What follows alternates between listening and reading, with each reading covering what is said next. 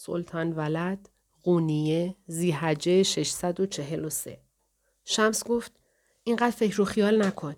نگرانی که هیچکس به آین نیاد اما نگرانیت بیهوده است. ممکنه مردم شهر منو دوست نداشته باشن و به پدرت هم مثل قبل احترام نذارن. اما نمی‌تونن به مراسمی که ما تدارک دیدیم نیان. برای فضولی هم که شده میان. می‌بینی. آدمیزاد ذاتا کنجکاوه. درست همانطور شد که گفته بود. شب آین یک دفعه دیدم اطراف میدان پر از جمعیت شده. تاجرها، دباغها، آهنگرها، غالیبافها، سنگتراشها، رنگرسها، عطارها، فالگیرها، منشیها، سفالگرها، نانواها، پیشگوها، موشگیرها، علافها، حتی و حتی شیخ یاسین هم با تعدادی از طلبه هایش آنجا بود. وقتی سلطان کیخسرو و مشاورانش را در ردیف جلو دیدم خیالم راحت شد. آمدن سلطان به اینجا نشانه ارزش و اعتباری بود که برای پدرم قائل بود. امیدوار بودم این حمایت معنیدار دهن مردم را ببندد. خیلی طول کشید تا همه جایی برای نشستن پیدا کنند. برای در امان ماندن از حرفهایی که پشت سر شمس می‌زدند دنبال آدم مناسبی گشتم تا پهلویش بنشینم. آخر سر کنار سلیمان مست نشستم. دهنش بوی شراب می‌داد. اما حداقل زخم زبان نمی‌زد.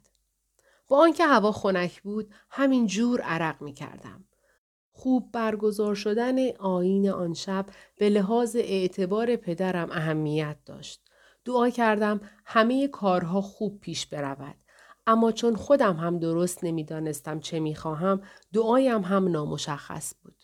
همینطور نشسته بودیم که یک دفعه صدای نامحسوس موسیقی بلند شد.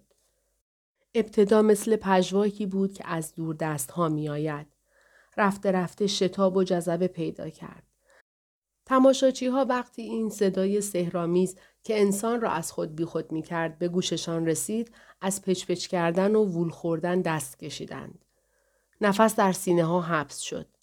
سلیمان مست شیفته و شگفت زده در گوشم زمزمه کرد. من که نفهمیدم این چه سازیه. یاد یکی از صحبتهای شمس با پدرم افتادم. گفتم اسم این ساز نگه. شبیه سازهای دیگه نیست. صداش آهی غمگینه. آه عاشقی جدا افتاده از معشوق. صدای نی که کمتر شد پدرم پا به میدان گذاشت. با قدمهایی شمرده و آرام به وسط میدان آمد. آرام خم شد و به همه سلام داد. پشت سرش شش درویش به میدان آمدند که همگی از مریدان پدرم بودند. تنور پوش و سکه بر دست. دستها را بر سینه گذاشتند و برای گرفتن رخصت جلوی پدرم خم شدند. سه دور حلقوار گرد میدان چرخیدند. با صدای موسیقی که دوباره بلند شده بود، درویش ها تک به تک شروع به چرخ زدن کردند. ابتدا چرخ زدنشان آهسته و سنگین بود. هرچه بیشتر میچرخیدند، سرعتشان هم بیشتر شد. سرعتشان که بیشتر شد، دامن تنورهشان مانند گل نیلوفر باز شد. چه منظره ای بود. با غرور لبخند زدم. زیر چشمی به اطرافم نگاه کردم و عکس عمل تماشاچی های سما را زیر نظر گرفتم. حتی آنهایی که معروفند به اینکه هیچ چیزی را نمیپسندند نگاهشان تحسین آمیز بود. درویش ها در حین چرخ زدن چهار سلام دادند. خوشی انگار پایانی نداشت. موسیقی قوت گرفت. صدای رباب که پشت پرده ای نواخته می‌شد با صدای قدوم درآمیخت. و صدای قدوم با صدای نی. درست در آن اسنا شمس تبریزی جاری مثل آبی خروشان به میدان آمد. رنگ تنورش سیرتر از سایر درویش ها بود. قدش بلندتر از همیشه و تنش ظریفتر به نظر می رسید. دستایش را به دو طرف باز کرده بود. کف دست راستش رو به آسمان و کف دست چپش رو به زمین بود.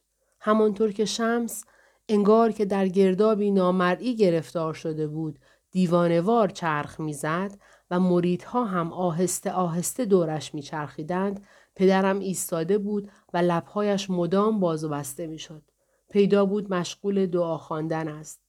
هماهنگی غریبی بینشان حکم فرما بود. متوجه شدم آدمهای دوروبرم از حیرت ماتشان برده. حتی کسانی که از شمس تبریزی متنفر بودند به نظر می رسید تحت تأثیر این صحنه فسونکار قرار گرفتند. نمی‌دانم چقدر در آن وضعیت چرخ زدند. سرانجام موسیقی آرام گرفت. درویش ها یکی یکی از چرخ زدن باز ایستادند.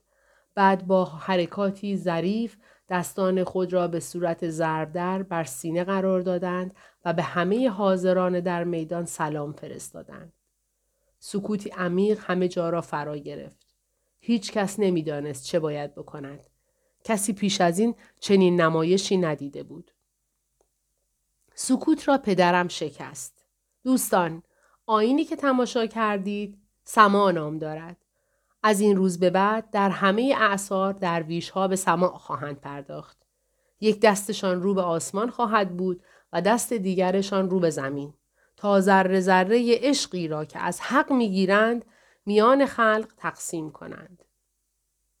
در میان ردیف تماشاچی ها ادهی سرتکان می‌دادند و بعضی ها اشک در چشمانشان حلقه زده بود.